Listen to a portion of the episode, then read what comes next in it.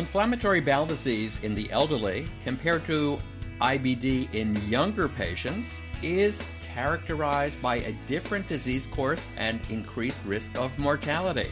So, how can we achieve better outcomes for our elderly patients? Welcome to GI Insights on ReachMD.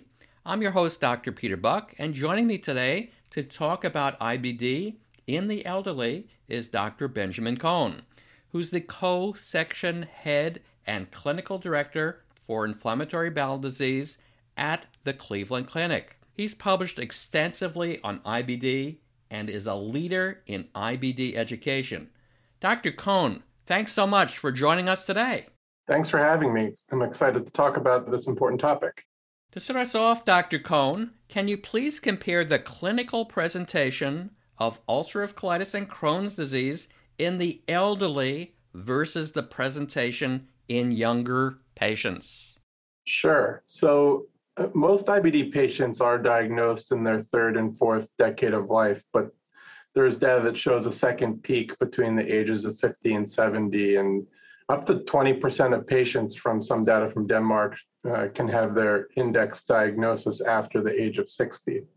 And you know, this diagnosis in later onset IBD can be challenging for clinicians and it may be delayed while they're investigating or treating other comorbidities in that patient group. And as many as 60% of patients with Crohn's can be initially misdiagnosed, which is fourfold increase from even younger patients. And there's been delays in diagnosis compared to younger patients when looking at historical data. Part of the reason for this can be an elderly onset IBD. The symptoms may be a little more subtle. There may be less severe diarrhea, less rectal bleeding, and abdominal pain. In Crohn's disease, it can be more likely to present with a non stricturing and non fistulizing phenotype. And the disease course in elderly onset IBD tends to be a little more stable and less progressive. Both younger onset and, and older onset IBD are similar in terms of the presence of extraintestinal manifestations. But I think part of the challenge here is you have to consider that there are some potential mimic diseases in the older population. So the differential has to include things like infectious colitis, NSAID induced enterocolitis, ischemic colitis, segmental colitis associated with diverticulosis, radiation colitis, um, and even microscopic colitis in this patient group. With that background in mind, let's talk about possible treatments and medications for these patients. Should we be concerned about the use of anti TNF medications in the elderly? So I think the biggest medication to be concerned about in the elderly is actually use of systemic corticosteroids. I mean, these have been associated with serious side effects, including hypertension, hyperglycemia, delirium, bone loss, glaucoma, cataracts, and even cardiovascular effects. So our focus should be really treating the patient in front of us and getting their disease under control and putting them on steroid sparing medications. And even Medicare data suggested low rates of use of steroid sparing therapy, such as anti TNF drugs in older patients. Now, you know, there are some safety considerations associated with anti TNF drugs, but they're generally very safe. I, I think some of the limitations in the elderly may be that they can't be used in patients with severe cardiomyopathy or heart failure. There is small increased risk of certain malignancies, such as lymphoma, which we know can be of increased incidence in elderly patients. But in general, I think the data has shown a two to three fold increase in lymphoma in patients on anti TNF, irrespective of age. But it's a very low absolute risk, even even in the elderly. Um, so, I think we have to think about what the patient is presenting with. If they have an indication that suggests that they should be on an anti-TNF therapy, whether it be perianal disease, fistulizing disease, certain extraintestinal manifestations that may be more likely to respond to an anti-TNF drug, I would have no hesitation in treating them. You don't want to undertreat them. But if all things are equal, you may think about using some of the other advanced therapies with different safety profiles. Which is a perfect segue to our next question, Dr. Cohen. Should we be using more vedolizumab and ustekinumab in the elderly because of the safety profile? Yeah, so I, I mean, I think vedolizumab and ustekinumab are, are attractive because of their safety profiles. Vedolizumab is an anti-integrin molecule and has some gut selectivity associated with it that makes it attractive in terms of not having the risks of lymphomas or other malignancies or systemic infections. And ustekinumab, you know, in the time we've had it, has had a very similar safety profile to vedolizumab. So again, it goes back to the point I made earlier, where if everything were equal, and you have a patient in whom you think any of the available options would be equally efficacious for the patient, then I may select a drug like vedolizumab or ustekinumab preferentially because of safety.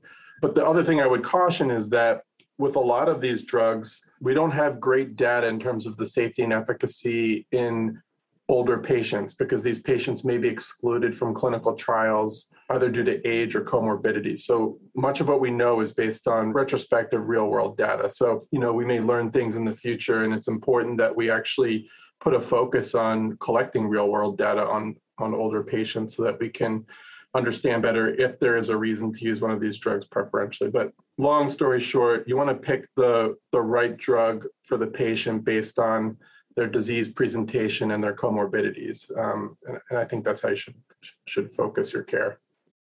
Thank you. For those just tuning in, you're listening to GI Insights on ReachMD. I'm Dr. Peter Buch, and I'm speaking with Dr. Benjamin Cohen about inflammatory bowel disease in the elderly.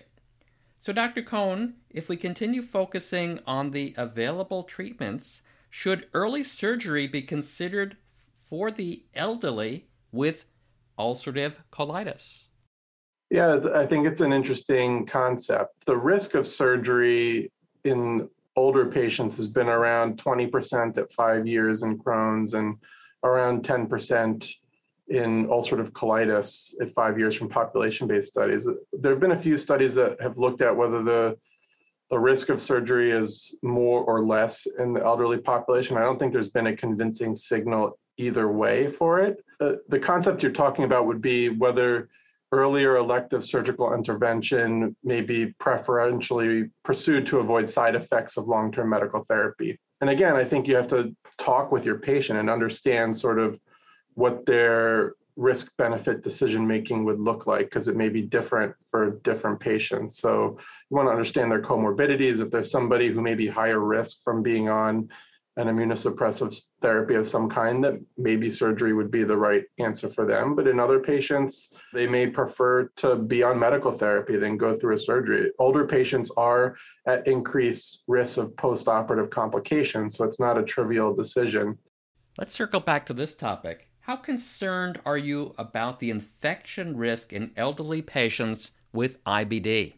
Age is definitely a risk factor for infections. Ashwin Ananthakrishnan has published on the higher likelihood of infection related hospitalizations in older IBD patients and they're higher risk for complications related to their infections. So I think the key point is that we have to be vigilant with uh, preventative measures. So vaccinating our really all patients, but definitely older patients for influenza yearly, pneumococcal infections in the era of COVID, we have to make sure everybody's getting their COVID vaccinations and getting boosted based on the, the more recent data. And additionally, in this patient group, we worry about varicella zoster, especially with some of the newer JAK inhibitors, because we can see higher rates of shingles infections. So we want to make sure our older patients are, are vaccinated for that because there can be a lot of um, morbidity associated with those infections. And, and I think we shouldn't necessarily just look at age as the only indicator. Age is really just a number. I think the emerging metric to look at is frailty, and that's more of the predictor of poor outcomes. You can have an older patient who's very fit, very active, and in good condition, and you can have somebody who's a little bit younger who's more frail, and that person's going to be at higher risk for infections and complications related to those infections. Thank you. How would you think about thrombotic risk in the elderly patients with IBD? Yeah, this is another an important topic. Older patients are generally speaking going to be at higher risk for venous thromboembolism. That can be due to any number of reasons. It could be that they're less active, it could be due to comorbid conditions. And then when you superimpose IBD on top, that can elevate their risk more. We know that, in particular, active ulcerative colitis is a significant risk factor across all age groups for venous thromboembolism, and then active Crohn's disease as well, and probably higher if you're talking about Crohn's colitis.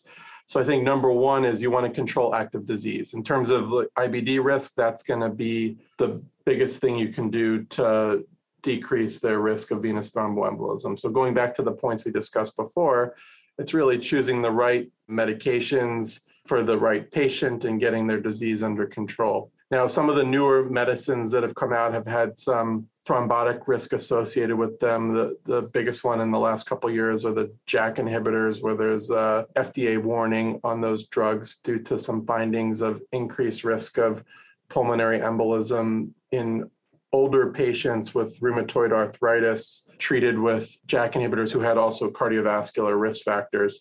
So that's led to some warnings even in the IBD population. But I think it's important to note that we haven't actually seen that signal in the data of IBD patients for, for the increased thrombotic risk. But it's important that we be aware of it. It's important that we minimize risk factors for patients. And again, the biggest risk factor for venous thromboembolism is going to be active disease. So we want to treat their disease.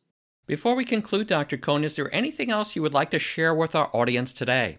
I think the really the biggest thing is to not undertreat our older patients with IBD. We don't want to leave them on corticosteroids, which is going to put them at higher risk. We want to use effective therapies appropriately and, and treat the patient in front of you, not necessarily worrying about their age. You have to treat their disease, and that will make a big difference in their quality of life. And we have to be conscious of the different risk factors that there are in older patients and address them and educate the patients about the appropriate therapies. Those are all great takeaways, and I really want to thank my guest, Dr. Benjamin Cohen, for sharing his insights. Dr. Cohen, it was great speaking with you today. Thank you so much, and uh, I enjoy listening to your podcast, and I think you, you really disseminate a lot of important information out into the medical community, so we appreciate it. Thank you kindly, sir. For ReachMD, I'm Dr. Peter Buch. To access this and other episodes in the series, visit reachmd.com slash GI Insights, where you can be part of the knowledge. Thanks for listening, and see you next time.